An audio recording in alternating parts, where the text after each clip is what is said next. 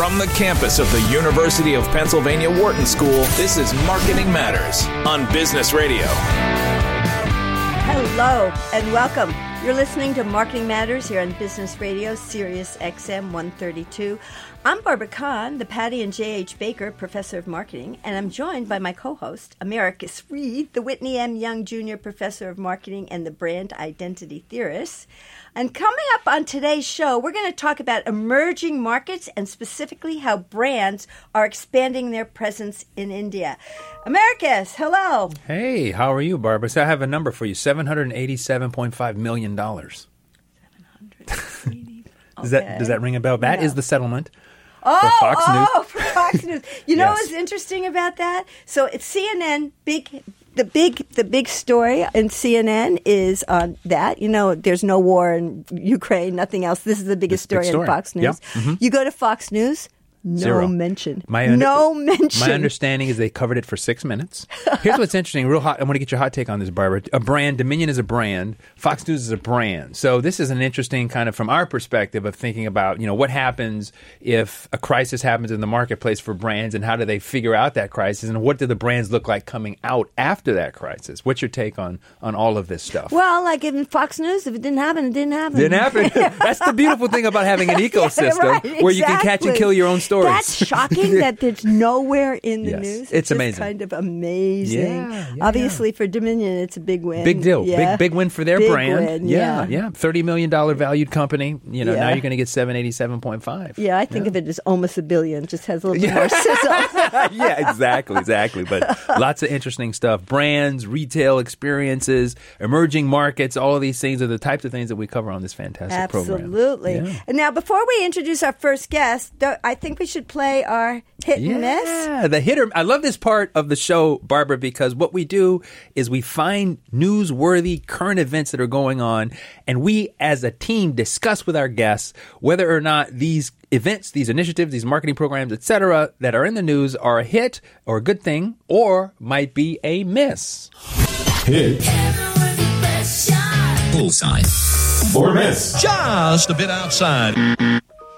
Okay, so I'm going to introduce our guest since you said we're going to discuss it with our guest. Yeah. Um, and you can discuss it or not with us, uh, Mark. But I w- do want to introduce you, and if you have an opinion, please weigh in. Um, so our guest for this first part of our show in the hit and miss is Mark Gurman. He's the chief correspondent for Bloomberg, and he's actually an expert on Expert. Apple. Um, and so that's what we're going to talk about with Apple. That he's written a number of articles Yes. on Apple. But Apple. before we get to that, there was an article uh, in the news just recently, which Mm-hmm. I think would be a fair game for this hit and miss, and that is that Mattel and Gap. They announced on Wednesday that they're going to do an apparel collaboration based on the toy makers' brands, and they were going to use some classic Gap designs. Mm. And so they have the first release is a Gap by Barbie collection of tees, skirts, logo hoodies, denims, button downs, Mm. Wow. um, etc. So what do you think? Do Yeah. you know what's going on with Gap? Um, well, I mean, and- Gap is a venerable, venerable brand, like you were saying, Barbara, and Barbie. I mean, that's like, you know, I mean, an iconic brand. So I think, you know, But think about the target market. Think okay, what's the target market? Like, what? Well, who- uh, I don't know. Yeah. What's Gap's target market? You know, Yeah. they've been having issues like trying to get traction again. Mm-hmm. Is attaching to Barbie the way to do it? And should Barbie Yeah. attach to Gap? Is, yeah, is this a win-win for both? I guess is is part of the discussion here. Right. I think it's interesting because in some senses, but Barbie has been kind of rebranding herself and trying to make herself, if you will, uh, much more modern, much more, I guess, uh, culturally relevant, kind of given women's issues and all these wonderful things. So in that sense, it's kind of an innovative, kind of forward-thinking brand to sort of attach to. So perhaps the argument is that we're definitely looking at you know female consumers or those interested in those you know topics that are associated with female identity. I guess. What are your thoughts? Yeah, um, that's interesting. I hadn't thought. I forgot that Barbie has been having a rebranding kind of notion of its own because it seems like it's been hot recently. Yeah. Whereas Gap hasn't, um, and so that's what I was thinking more of. But maybe you know, Gap came off this Kanye West disaster. Ooh, oh, um, and- Barbie's bailing out Gap. And, and- yeah, yeah. Oh, okay. Right? So, Yeah, like, there's yeah, a lot of yeah. things. And, Yeah. well, we'll see. Um, so, what are you going to say? Hit or miss? I'm going to say uh, it's a hit. I am. I'm going to say it's a hit. Yeah, because That's I think good. Barbie's cool and Gap is cool. And cool plus cool is cool. Okay. So yeah, I, like it. I'm willing to give it a shot. I'm not willing to do. It doesn't strike. So sometimes you say this, Barbie. It's like you hear something, you hear one of these co-branding partnerships, and it's immediate, kind of like you get this red flag. It just doesn't quite fit. There's dissonance. I don't get that in this case. Oh yeah, no, I don't get the dissonance. Whether or not it's a win for each, I'm gonna reserve judgment. oh, Uh, okay. And Mark, I know you. It's not your expertise, and you really have no opinion. But do you have an opinion? and any take on, on Barbie and and Gap? I don't have an opinion on, uh, on Barbie uh, or the Gap. I do have uh, quite a few uh, blue and uh, black T-shirts uh, Gap that I like to uh, wear, sleep in. Um, but that's as far as my opinion goes on Gap and Barbie. Not not much opinion on Barbie. I'll I'll stay in my lane on Apple. Oh, okay. Well, given that we didn't ask you on to talk about Barbie and Gap, that's lucky for us. but you do know a lot about Apple, and Yes. Apple's been on the move. They've been in the news. You've written a Yeah. number of stories on Apple. Apple's doing a lot of cool things, Barbie. Uh, so- they're one of the sorry, they're one of the few tech companies that like aren't like laying off lots and lots of people. Yeah, they're right? doing really well. They're doing They- really well. and they're putting their stake in the ground on the uh, privacy issue. You know, so they're kind of head to head with Meta on that in Mm. some sense Mm-hmm. because Meta's hurt by Apple's privacy. Um, and Google as well. Anybody who's advertising is kind of hurt by Apple's privacy stand, so that's a big thing. One of the reasons we wanted to talk about Apple, and we could talk about Apple more broadly, but I was really interested in. Um, I saw a news story a couple weeks ago that Tim Cook was recently in India, opening up some of the first two Apple stores in India. Wow. And it was kind of a big thing that he was there and building off, you know, the past China strategy. And so, do you want to tell us what you know about any of this before I keep blathering on? No, no, I think you summed it up uh, wonderfully. Tim Cook, Apple's CEO, he's in India actually uh, this week. Oh, wow. He opened up the first store in India in Mumbai Mm. uh, a few days ago, and they're actually opening up another store, their second store in India in New Delhi, uh, actually in a few hours from now. Wow. You know, in their local time, right? So August 20th there. Mm-hmm. Um, so they're laying down, like you said, they're planting their flag down. And this is really significant. These retail stores, and I think this comes back to what you were talking about earlier, it's a marketing exercise Mm-hmm. uh, for Apple. The stores themselves are not going to move the needle for the company financially Mm. or generate a ton of new revenue, but it does show the impact that it wants to eventually make in the market in India, Mm. right? I mean, right now they're making only a few billion dollars per year in India. And when I say only, that's comparatively to the company in general, right. Which is making maybe north of $300 billion a year in totality. Right. Uh, but over time, they want India to become one of their biggest markets. Hmm. Right now, they have very little market share in, in India. It's essentially a rounding error Hmm. compared to yeah, the, its other businesses, its other geos, as well as the performance of competitors in India. Mm-hmm. But that is a negative on one hand. But on the other hand, uh, that's a huge opportunity, right? And they see the way they developed in China over the last 20 years as something that could play out again hmm. in India, hmm. right? So they have this whole supply chain in China, but they also have one of its their biggest geographies is in China, mm-hmm. right? And so mm-hmm. I think they can replicate that, build a massive supply chain and ecosystem for production in India, but also have a, a huge market there too, and mm-hmm. hopefully for them, you know, gain some market share. So, I mean, this is an interesting play for a number of reasons. One, for you're pointing out the growth, the potential growth in India. It's a huge market, and with a teeny tiny bit of business there, there's incredible upside potential. So we'll talk about that in a second, because I imagine that that market is quite different than the Chinese market or the American market, and so whether or not it'll play is kind of an interesting idea. Um, but the other thing is, with regard to China, where a lot of the growth was, a lot of the growth is in China for a number of companies, Apple being just one of them. Um, but China's kind of a double edged sword a little bit. There's a lot of politics around China, and I think there's some risk in associating with China. Well, n- not to veer off of your question, but there was actually a report this morning uh, that India's human population passed that of China officially. So India now has a bigger population than China. And so that just shows you the significance and the opportunity there. Now, in terms of the double edged sword you mentioned in China, it is certainly a double edged sword. There are so many issues between uh, Apple and China in, in the minds of many. You've had over the last five years, you've had the COVID zero policies uh, in China, which greatly impacted product production for Apple, led to many product delays and other issues. You've had the trade war and the tariffs, which could have impacted Apple product pricing. Mm-hmm. Uh, you've had people concerned about human rights violations and other issues of the sorts at Apple's supply chain, right, from a component level and a final assembly level, Mm-hmm. right? But at the same time, there's benefits to Apple in China, right? The manufacturing expertise in China is leading, right? Right. They lead the globe in that. The fit and finish, uh, the speed, the amount of people they can have working on these devices at once. This is really the only way at this point, as of this conversation, that Apple can produce products not only in the quantity that they do, but at, at the fit and finish they do, and at the cost they do, right? And so there are trade offs when it comes to diversification. The Apple plan is to keep a pretty sizable base in China, but diversify to India primarily, but also Vietnam, that would be number two after India, number three, Malaysia, number four, Thailand, number five, Ireland, right? So it's diversification, but there's trade offs, right? There's trade offs with diversification. There's engineering trade offs, there's new feature trade offs, there's fit and finish, and there's cost trade offs, right? And the company's belief is that India presents trade offs, but the fewest amount of trade offs. Oh, that's interesting. that is interesting. because I think of the Indian market as quite different than the Chinese market, uh, and like you said, very small market share. So, are Chinese users? Do you happen to know big users of phones? And what what phone do they use if it's not an Apple phone?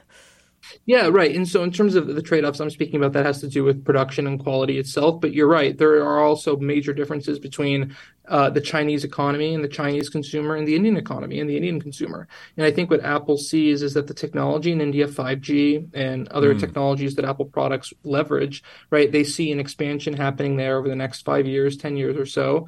They see a growing middle class, an improving economy, and a lot of development going on. Uh, in rural areas and areas with high infrastructure already. And so I think they see that as an opportunity there. And trust me, they wouldn't put Apple stores there if they didn't think Right. that uh, was an opportunity. There's plenty of developing countries where there are no Apple retail stores, right? Two years ago, they launched their online store there too. So they've been planning this for a while. Interesting. So in India, Mark, what is currently the dominant player, the the big market share leader, and can you talk a little bit about them? Like what?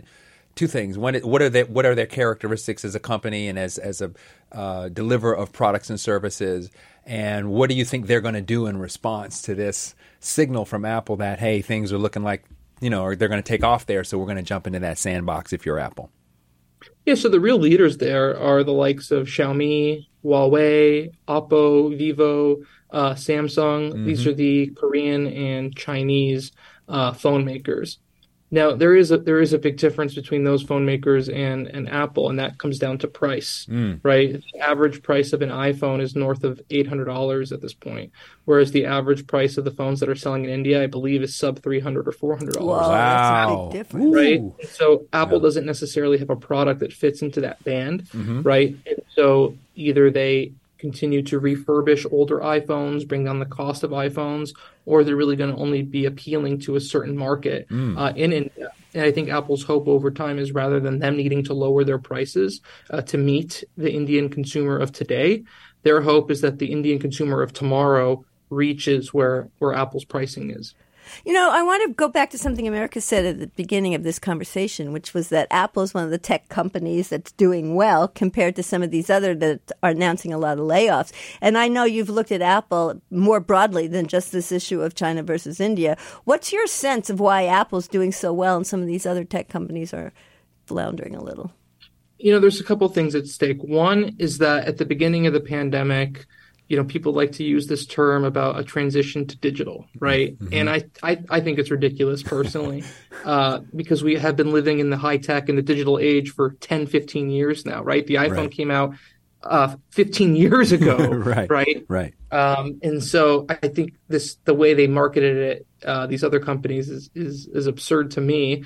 Uh, Apple didn't fall into the trap of overhiring, right? The amount of people they hired, the amount of investment they made, stayed completely stagnant and even dipped a little bit over the course of the pandemic. and now that uh, things haven't, you know, now that things have gone terribly, uh, concerns about recession, economy, et cetera, Apple's not needing to pare back and peel back, right, and go backwards because they never made uh, that leap that everyone else made. Interesting. Now, to be clear, they are cutting costs in a lot of ways. They have fired essentially all of their contractors, so non full time employees. Uh, that amounts to thousands of people still, right? They've cut back on some third party retail partnerships. They've cut travel budgets, basically hmm. everything you can think of other than laying off people, Oh, interesting. right? Okay. Which is But it's also big under the radar. They don't get the headlines on that. I was Under the praising them, and it turns Yeah, out they're yeah. firing all the independent contractors. yeah, yeah. right Yeah. it is it is under the radar uh, and it's certainly not i mean meta seems to be announcing a $10000 uh, $10000 a 10000 person workforce cut on a you know every two months Right, right right. so Yes. Right. apple was not going in that direction when covid hit they had to shut down 500 plus retail stores globally they didn't fire any of their retail employees Oh. right they didn't know how long the pandemic was going to last they fired no one over the pandemic That's very right? cool, actually. That's very, Uh, very cool. And the reason they're able to do that is because of their massive cash balance. I've done the math on this. Let's say Apple doesn't generate another dollar, uh, which is not, obviously not the case. They just generated a million dollars with that snap, right? they, they, um, they could last two years without generating another Wow. penny. That's And a great without making position. any changes to their expenses, right? Right. So they can with they can with they could withstand some stuff. That's very cool. Let me ask you another thing. Uh, Speaking of Meta, you know, they invested heavy duty in the metaverse and all this other stuff, Yep. and then they have to pivot and do all that other stuff. I see Yeah. one of the articles that you wrote was about Apple coming up with an AR VR headset. So they're investing in this virtual augmented reality also. Like, but what's their position And on how it? is it different and smarter than Meta? right. Here's the difference between uh, Apple and Meta on this metaverse or AR VR approach. Apple would be happy if uh, it became five percent of their overall business, right? Meta tried to make it hundred percent of their business, right? Or to be fair, probably eighty percent of their business. Yes. And with a lot of hype, that's always a bad idea. Right. Right? They've hyped up the metaverse, and then they failed to deliver on that hype. That's right. I watch a lot of uh, uh, NBA, it's the NBA playoffs right now. right? Nice. Nice. Nice. there's these commercials and meta has a commercial that airs almost every night and what you're seeing uh, there's actually two two different commercials i remember one it's you have firefighters running into a house that's burning down wearing ar goggles or vr goggles and being able to see through these goggles where the people are in the house so they know exactly where to save them okay then the other commercial is you have a doctor's office uh, with a doctor examining a patient's knee cartilage, right, or their leg Mm-hmm. while wearing these VR goggles, and the goggles are telling them uh, what they're looking at. Basically, it's like a live X-ray Got it. of this Wow.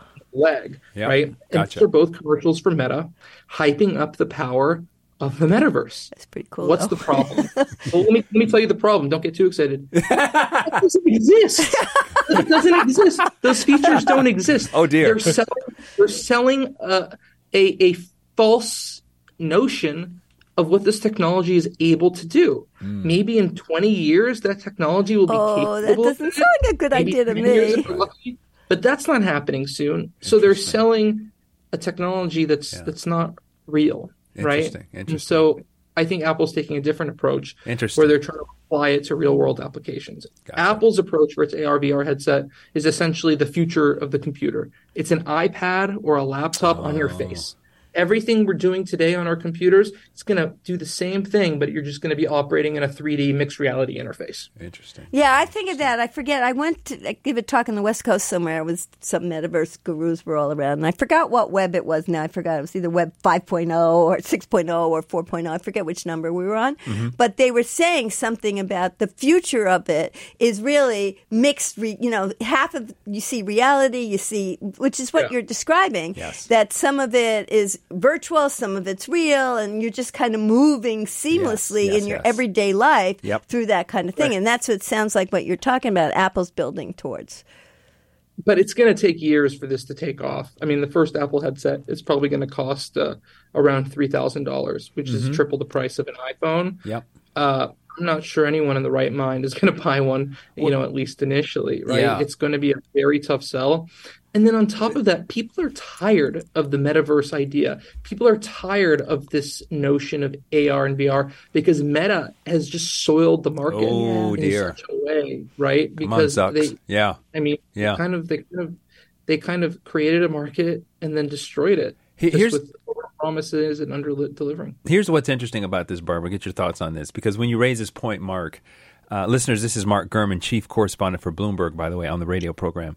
It was interesting. I was thinking about you know the loyalists for Apple compared to a loyalist for Facebook, which probably doesn't exist, right? So, so you know what I mean. So it's like the the people who are really into the Apple ecosystem, they're already kind of warmed up to say, "Oh, headset, okay," you know, that, you know what I mean. And- and whereas for Facebook, it's like you got to overcome all that distrust, all that. So that's almost your. I've been trying to watch some of your videos, Americus, to get Uh-oh. this idea. So that's kind of what you mean by brand identity. Yes. So the brand identity Yep. or the tribe around Apple is strong. right? Yes. But you don't think it is. That's what you're saying in 100%. America's Talk. Yes, hundred percent, hundred percent, and that's why, to Mark's point, it's like, yeah, Facebook, man, they went, they went so it's soiled because you don't trust them, the privacy stuff, Cambridge Analytica, all that stuff, and now you say, well, here's the headset. It's like, no, right? To Mark's point, they reject it, but I could see Mark, even a three thousand dollar headset, people saying, you know what, I love Apple, I trust Apple, it's I'm my in brand, Apple's I'm in, environment. I'm already here. I've got here. The phone. I got the laptop. I got the iPad. I'll I got you the something. watch. I'll be first in line. I can't wait to try that. right? I don't think that it's going to have any sort of mass appeal. Here, I'll tell you this: they'll be lucky if they sell a million of them in the first twelve months. Uh, they sell over two hundred million iPhones a year, so at best there'll be one two hundredth of the iPhone. But you know, to Americus' point, you know, I mean, it is too expensive and stuff. But I really do. I bought the watch. I was the first you know, mover on the watch because I believe in the whole infrastructure and what you're describing. And you know, and we I didn't want to buy a Google glasses thing. That just seemed crazy, you know, at that Yep. time. Trust me, no one drinks the Kool Aid more than me. Right?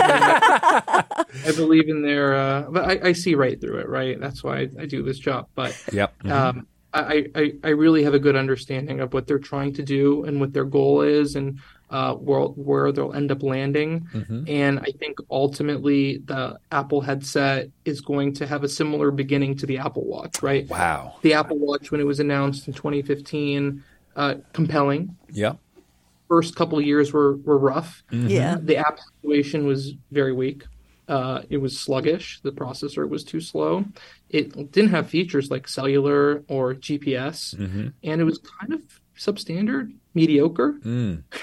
now it's like the it's the crown jewel of the smartwatch market, mm. and I think over time you'll see Apple make hardware enhancements. Yep. You'll see them change the software to match what the market is telling it it wants. Mm-hmm. Right. I think you'll probably see them revamp the software within two years, right, on the headset after it understands what consumers are Apple, using it man. for. Yeah. They'll they'll retailer this thing Yep. to really meet what the market wants. Yep. They'll add new hardware features. They'll improve their pricing structure. They'll add additional models. And don't forget, this is going to be a U.S. only product at launch. It's going to have a long ramp Before over it gets to So- India, huh? yeah, oh, maybe 10 years before it gets to India. But I'm telling right, you, if we had this conversation in, in five years from now, we could be talking about how Apple, how mixed reality is now at the core of the company. Wow. Wow, I that so. maybe- Mark, we're going to have to have you back to talk to us more about Apple because Apple is clearly a company to watch.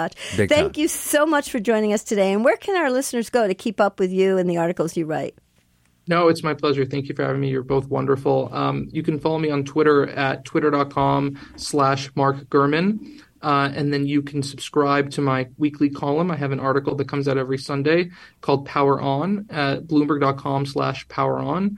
Uh, and yeah, looking forward to coming on again soon. Yeah, that'd be great. Thanks a lot.